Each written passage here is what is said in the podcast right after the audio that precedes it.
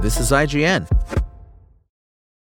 When you need mealtime inspiration, it's worth shopping Kroger, where you'll find over 30,000 mouthwatering choices that excite your inner foodie. And no matter what tasty choice you make, you'll enjoy our everyday low prices, plus extra ways to save, like digital coupons worth over $600 each week. You can also save up to $1 off per gallon at the pump with fuel points. More savings and more inspiring flavors make shopping Kroger worth it every time. Kroger, fresh for everyone. Fuel restrictions apply.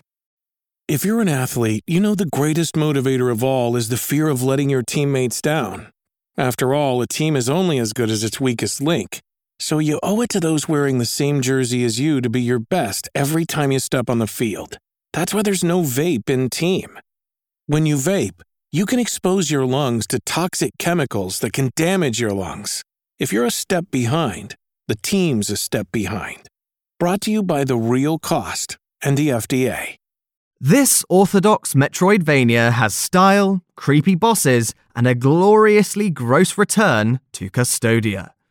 This is your IGN review of Blasphemous 2. By Travis Northup. You know those circus performers who can contort their bodies in terrifying ways for our squeamish amusement? Blasphemous 2 is a lot like those gifted weirdos impressive and mesmerizing in that I just can't look away kind of way that's best watched between the fingers covering your grimacing face. While this sequel definitely doesn't break any ground in the world of 2D Metroidvanias that the original didn't, the unique and fantastic art, music, style, and story make an otherwise orthodox adventure extremely memorable. An awesome new arsenal of weapons and an increased focus on platforming and light puzzles make this 14 hour odyssey a lot less repetitive than its predecessor, too. From the jump, you'll hack and slash your way through some absolutely beautiful and discomforting 2D hallways filled with horrific monsters, perform life threatening feats of platforming prowess, and go up against bosses so unsettling that not even their detail obscuring pixel art style can save you from the night terrors that are sure to follow. Upgrading your character's weapons and health and magic meters while collecting various passive buffs and spells make for a fantastic climb to unparalleled power. And by the end, I looked and felt the part of the ultimate unholy warrior. Little of that hasn't been done before, but Blasphemous 2 looks quite spectacular, standing proud atop the shoulder of giants that came before. The thing that really sets it apart is its extremely unnerving art, story, and characters, all of which are so frightfully memorable they elevate the by the numbers blueprint, fueled by whatever the body horror equivalent of charm is. Even by the high standards of the first Blasphemous, which came out in 2019, the sequel is both revolting and gorgeous, with all too detailed death animations. There's one where a flock of owls tear a defeated enemy to pieces, and another where a devout slug monster pops open like a pus filled blister. It's all set against breathtaking levels, like one dungeon that takes place in a giant, upside down castle made of wax. That fantastic level of detail is often used against you to disturbing effect as you're subjected to some of the most repulsive stuff ever to warrant a good old fashioned eyeball bleaching.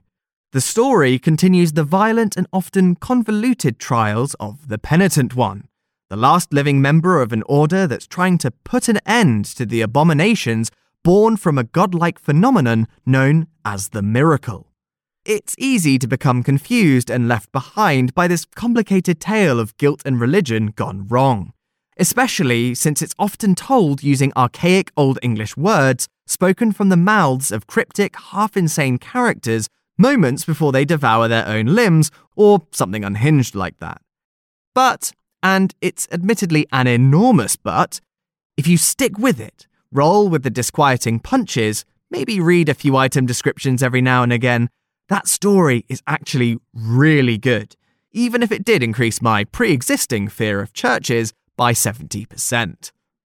Where its predecessor focused almost solely on combat, Blasphemous 2 spends an equal amount of time testing your reflexes with increasingly demanding platforming sections that do wonders to break up the action.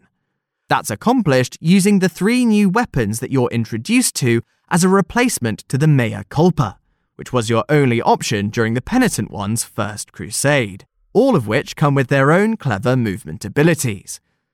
My personal favourite, the War Censer, is a powerful flail that lets you smack bells to reveal hidden platforms and open blocked passageways for a limited time.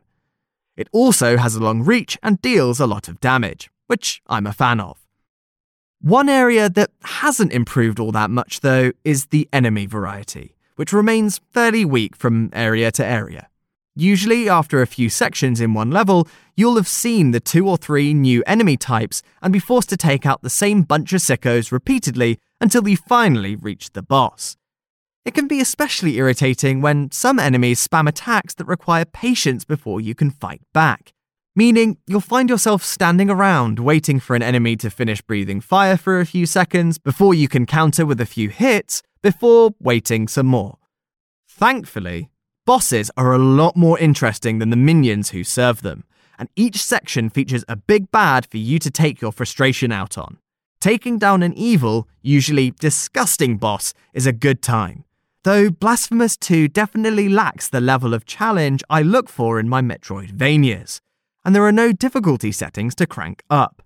What it lacks in originality with its design, it more than makes up for with its bizarre world, appalling story, and inspired look and sound.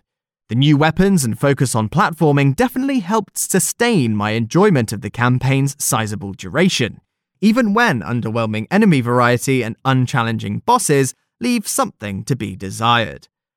Its stomach churning, religious torture porn might be as far as you can get from the adorable world of Hollow Knight, but you'd be hard pressed to find something better to play while you continue your interminable wait for Silksong. Blasphemous 2's IGN score 8. Thanks for listening. My name is Barnaby Chadwick, and for the latest Blasphemous 2 updates, visit us at IGN.com. SpokenLayer.